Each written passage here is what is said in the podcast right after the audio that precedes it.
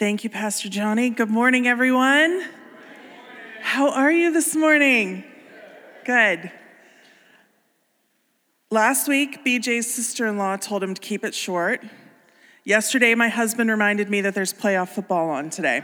So I'm going to do my best to keep it short. Plus, I know that there's snow, which you all know that I normally love snow. I mean, and sometimes you want to throw rocks at me. I know that. Um, but I don't love driving in the snow. I don't love driving back through Pittsburgh in the snow. And so all morning I've been praying back the snow. So don't tell me if there's a coating out there I don't want to know. Um, but I am going to be mindful of our time this morning. But I believe that God has something He wants to do in our hearts. Um, he's already started it this morning. Has anybody felt some tension this morning? Have you felt the tension? Was it tension to get out of your house this morning? Is there just a tension? I felt it during worship. You know, there's there is a battle that is going on for our souls. There is a contending that is constantly happening for our souls. There's a contending that's constantly happening to draw us away from our first love. And so this morning we're going to talk about some of the ways that some of the things that we have to contend with, some of the things that the enemy brings in that draw us away from our first love, that stick that little wedge in there, that make it so we're not connected like we once were. And you know, it's not always really blatant things. It's not always like major sins. It's not always um, a major falling away that takes us away from our first love, but it's little things. It's little things that we think are insignificant that come in, and it's those, those foxes that come in and eat at the vine. So before we get started, let's pray. Father God, we just come to you this morning. Lord, we open our hearts to you, God. Lord, I pray that every barrier that is keeping us from a place of first love with you would just be melted down this morning. God, we know that you are contending for our hearts. And so, God, in turn, we contend this morning against the enemy. We fight with you, Father God, to return to that place of first love. In Jesus' name, Father, I thank you for just speaking through me this morning. I just thank you for this opportunity. In Jesus' name, amen. So let's read our scripture. I'm going to read our scripture. If you want to turn in your Bibles, it's Revelation 2, verses 3 through 5. And this is what we've been focusing on these last four weeks. Is this the fourth week? And this is being, this is the letter, um, this is the vision that John receives for the church of Ephesus. And he writes this and sends it to them. And it says, You have persevered and have endured hardships for my name and you have not grown weary. Yet I hold this against you. You have forsaken the love you had at first. Consider how far you have fallen. Repent and do the things you did at first.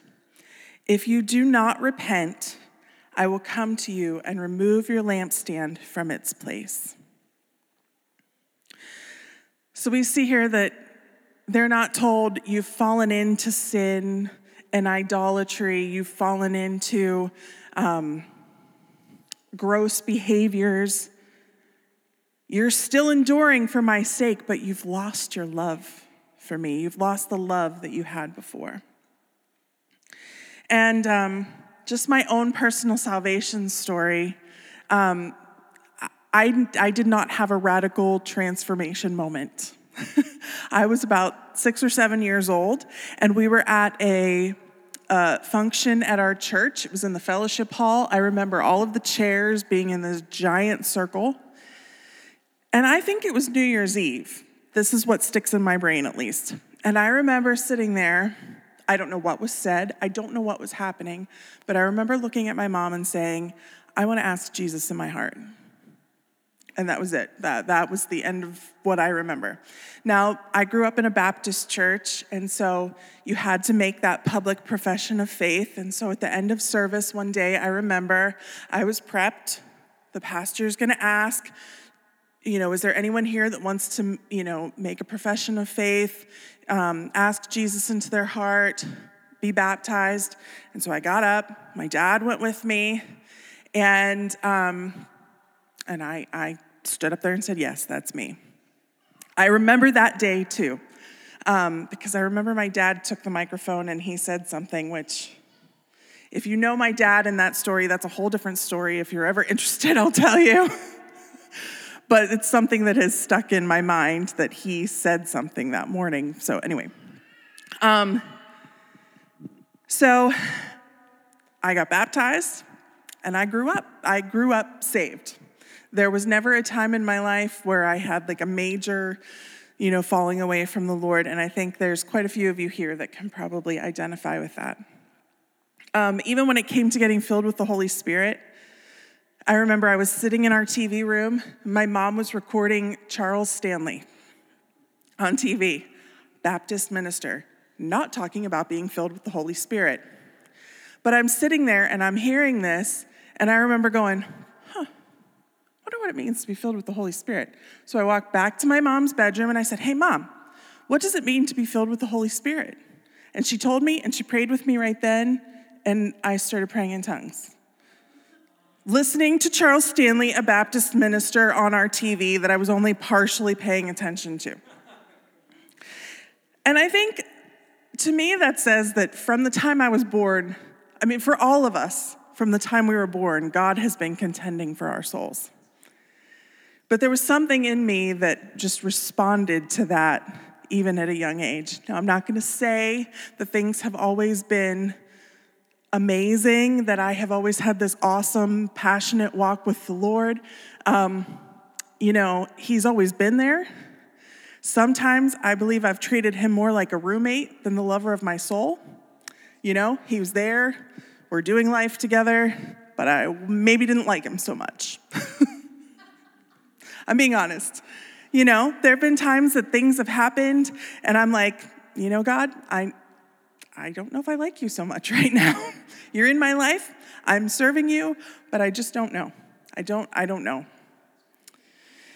So that's that's where I've come from, and I know some of you have had a more radical transformation, um, and there have been times when I've actually been envious of that because I'm like, God, I wish I had that testimony of my life was here and now it's here. And, and so for me, when it comes all growing up, this idea of first love has been a little challenging to me because I'm like, this has been my whole life. My whole life has been a life of following Christ. Um, but no matter what your story is, we all contend against the same things. And there's a lot of things that we could list, but I have three in particular that I want to talk about this morning. And so we're going to jump right into this. And the first one, the first thing that I believe we contend against that pulls us away from our first love is unforgiveness. Unforgiveness towards God, unforgiveness towards others, and unforgiveness towards ourselves.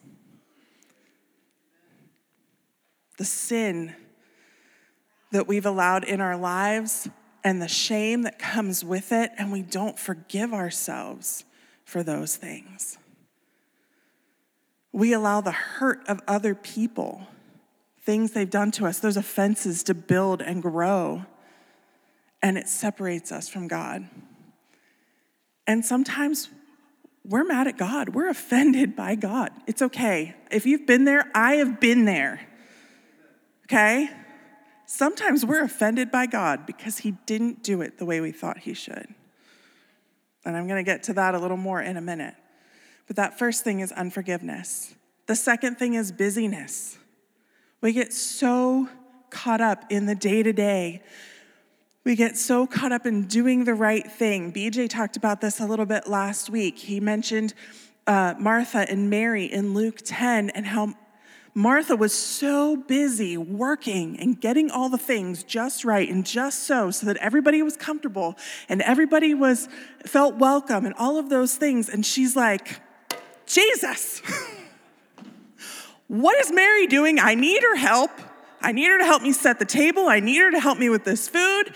And he was like, She's chosen the better thing. We get so caught up in the busyness of doing the right thing that we miss out on the relationship and on the connection with God. And then just life in general, right? Life is so busy. I it's baffling to me that we have so many things that are supposed to make our life easier more convenient, and yet life is so busy. I mean, let's talk about grocery pickup, okay? That is like the best thing that was ever created because I absolutely loathe going in the grocery store. I can never find anything, it takes forever. I don't understand why the breadsticks are in the aisle with the, like, you know, the cracker type breadsticks. Why are they in the aisle with the pasta and the pasta sauce? Wouldn't it make sense if they were with bread or with crackers? Bread, sticks, bread. Cracker like items, crackers. Why are they next to the sauce? I mean, tell me. I'm not saying that I spent 45 minutes one day in a grocery store trying to figure out where those were, but I might have. so, I love grocery pickup because it's somebody else's job to figure out where the things are that I'm looking for. One of my one of my pet, really big pet peeves was at the beginning of the pandemic. Our Walmart totally rearranged the grocery section. So, at a time when you're trying not to go anywhere, you're trying to get in and get out as fast as possible, you can't get a grocery pickup for like 15 days. Not even kidding. And now I'm in a store and I can't find anything. All right, sorry, that was that was a rabbit trail. Would you like to know how I really feel about that? Um, but we have things like that that are meant to make our lives more convenient. But do you know what ends up happening? I spend an entire day trying to make a grocery list. It doesn't, somewhere in there, it doesn't balance out, right? We're so busy, and it's, we have to be intentional to carve out time for the Lord. One of my I don't like to call them resolutions. One of my goals for this year has actually been to journal. I used to journal all the time. And then life happened and children happened and and I stopped journaling. And so this year I said, I'm gonna do it, I'm gonna journal. Um, I had this really nice leather journal. It had like these leather ties on it, but I had used it before I moved back um, from Florida. And there was a section in there that I didn't want to be reminded of every time I journaled. And I literally went in and cut it out so that when I journaled, I wouldn't see that part. And, um, but every time I used the journal, I remembered that I cut all those pages out. so this year I said, I'm going to start new. And Pastor Rachel, actually, for my birthday, gave me this beautiful journal, and I was like, that's what I'm going to use. This is my.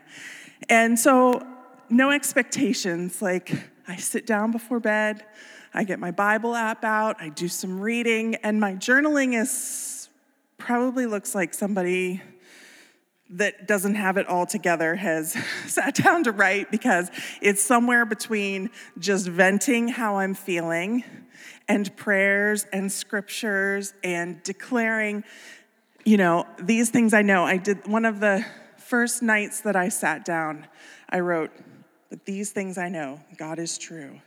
He has never left me. He has never, you know, and I went through reminding myself of all of those things. So in the busyness, we need to be intentional to make time. And then disappointment.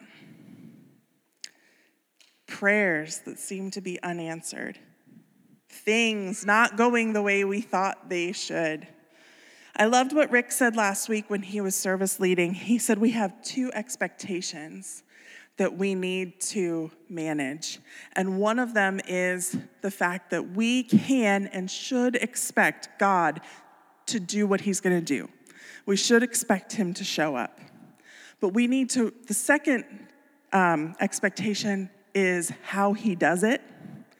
And we need to realign that because we can so easily get disappointed when God doesn't do it the way he, we think He should and when he doesn't do it when we think he should.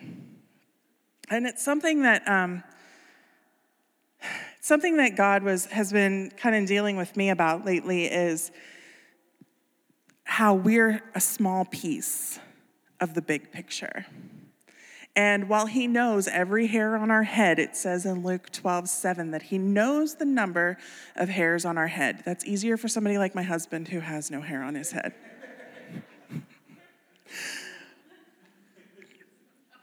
He deserved that, in case you were wondering. Um,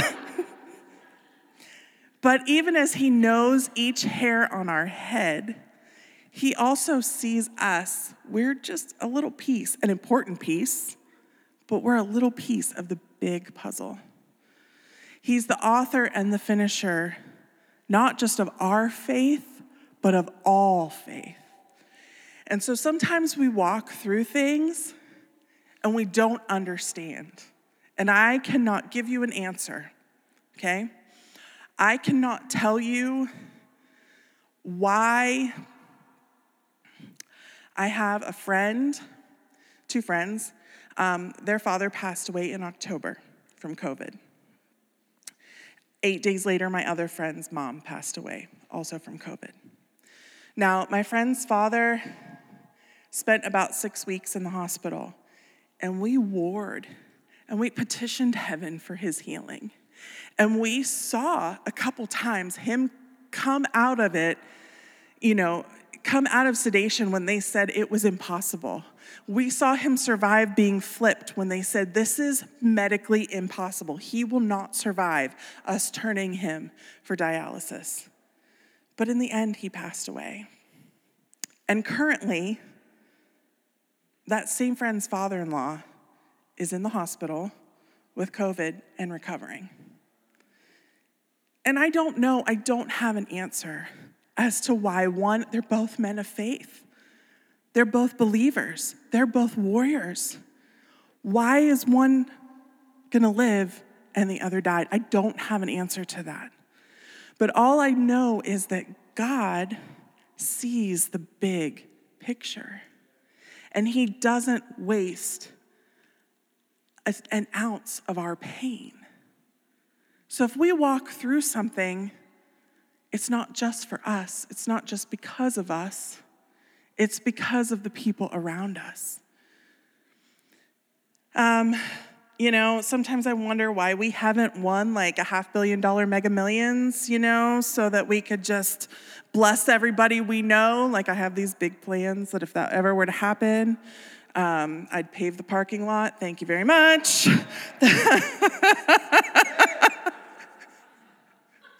um, but you know, I know that God has our family where we are right now for a reason. Um, I recently went back to work and I struggled a lot with, you know, whether the job was the right fit. And there were just some different things that happened, different conversations that I had with coworkers that I was like, you know what, this is where I'm supposed to be. God has a purpose for me being in this place right now. I don't necessarily know what it is. I don't know how it's going to pan out, but I know there's a reason. So, those are just a few things that I believe we contend against. And you could probably, I'm sure we all have other things we could think of, um, you know, that we've personally contended against, that we know have separated us from our first love. But that's just a few things.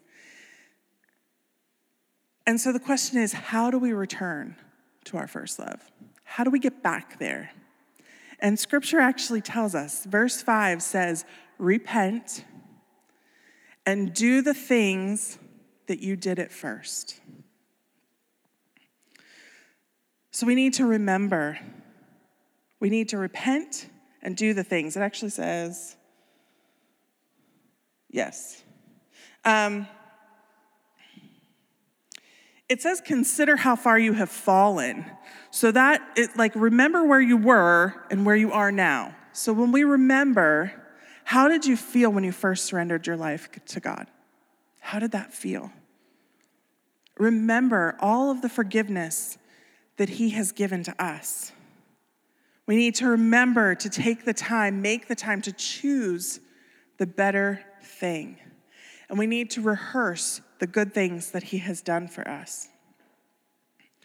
It says repent, and the word repent means to turn from your ways. Repentance is not just saying sorry. Okay? I think it was Pastor Johnny that a few weeks ago referenced, I know that reference, um, a song. The words are forgiveness is more than saying sorry. I do not necessarily recommend the entire song or the movie for that matter, but that point in itself um, is very true. Forgiveness is more than saying sorry, repentance is more than saying sorry. Austin is going to be six years old on Wednesday, and if we call him out, like if they're supposed to be upstairs, their room is upstairs, they're supposed to be cleaning, and they're making sounds that definitely are not cleaning. I mean, if you're a parent, you know the sounds of cleaning and the clean sounds of not cleaning. Um, we'll yell upstairs, Are you guys cleaning? And he'll go, I'm sorry, I'm sorry, I'm sorry. Well, I'm sorry sometimes isn't enough. What you need to do is change your behavior and do what we've asked you to do, which is clean your room. And that's what repentance is. It's not just saying, God, I'm sorry that I let these things get in the way. Repentance is saying, God, I am sorry, but I choose now to turn and do the things that I did before to come back into that alignment of first love with you. And then the last thing is repeat. Do the first works. Repeat the first works. For the church of Ephesus, that was having strong faith in Jesus and a love for God's people. Paul said in Ephesians 1:16 that he had not stopped thanking God for them and praying for them since he heard about their faith and love. So what were your first works? Can you remember what fruit grew out of your life when you were closest to God? And do you see that fruit in your life right now? Again, the scripture says, You have persevered and you have endured hardships for my name and have not grown weary. Yet I hold this against you. You have forsaken the love that you had at first. Consider how far you have fallen. Repent and do the things you did at first. If you do not repent, I will come to you and remove your lampstand from its place. The New Living Translation actually says, You don't love me or others as you did at first. What would the world look like if we contended for our first love? And in that contending and being in that place of first love with the Lord, what would flow out of us? And how would that change everything around us?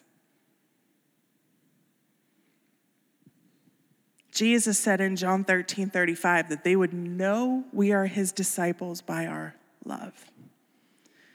When you're connected to the Lord, when you're in that place of first love and connection with Him, you can't not ooze the love of God to those around you.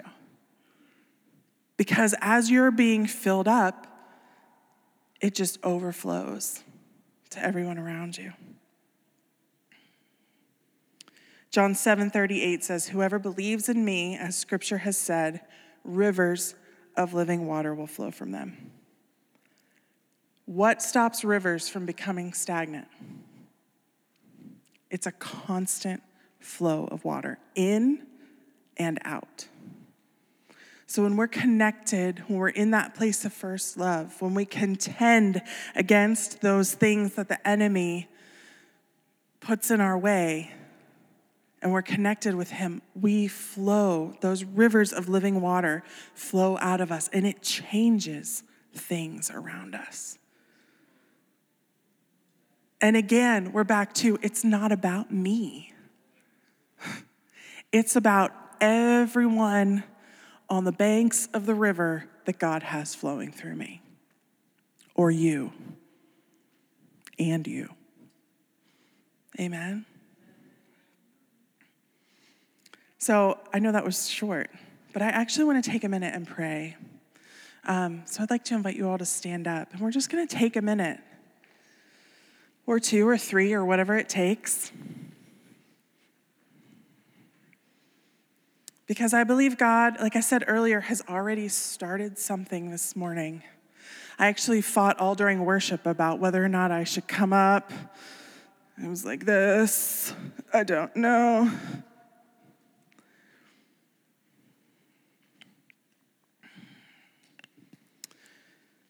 Thank you, Jesus. Thank you, Lord.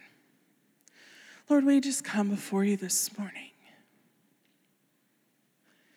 And God, we ask that you would show us, you would reveal to us the things that have separated us from you.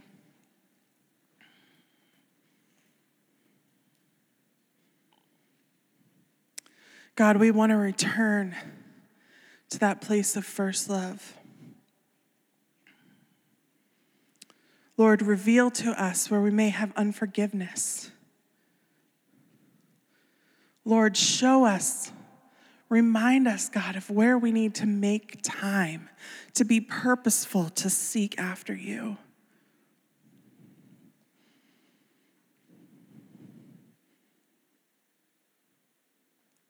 Lord, we even just forgive you where we have been offended because you didn't do things the way we thought you should. And we surrender to you once again, Lord. We surrender our lives. We surrender our will. We surrender our plans.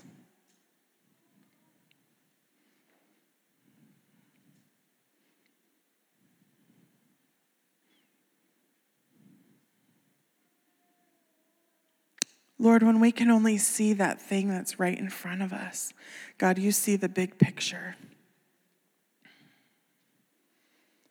And so we just give those things to you.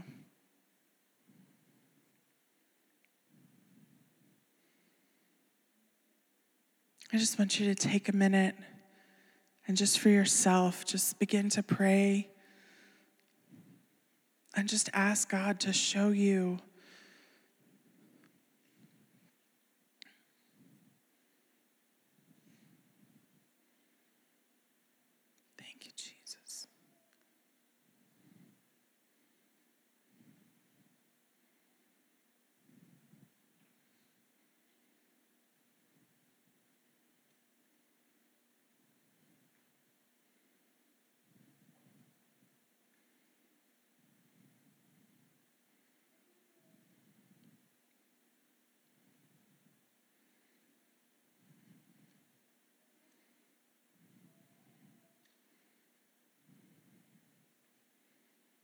Thank you, Jesus. Lord, I thank you that you don't waste a single thing that we walk through, Father God.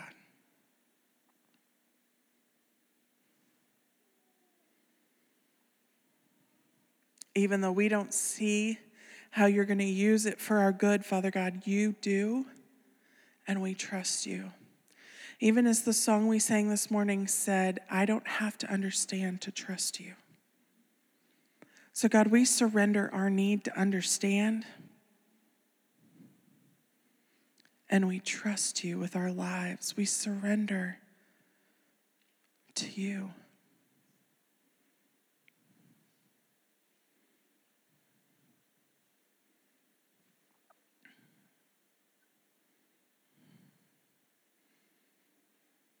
If you're here this morning and and you don't know what that first love feels like because you've never experienced it, because you've never surrendered your life to the Lord, you've never given Him control, I just want to take this opportunity right now to give you the opportunity to do that. So we're all going to pray together. And if that's you, I just want you to really cry out to God because He's crying out for you.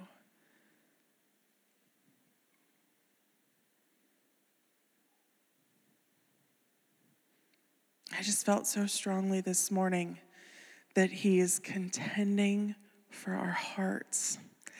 And some of us, He's contending even more than others because we've fought it a little bit. But this morning, God is saying, just surrender. I have good plans for you. So let's pray together. Father God,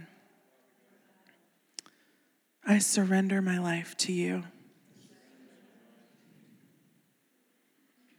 I trust you. I thank you for the sacrifice that Jesus made on the cross. I thank you that his blood washed away all of my sin. And this morning, I commit myself to you. I ask that you would have your way in my life. Take control. I give you control. In Jesus' name. Amen.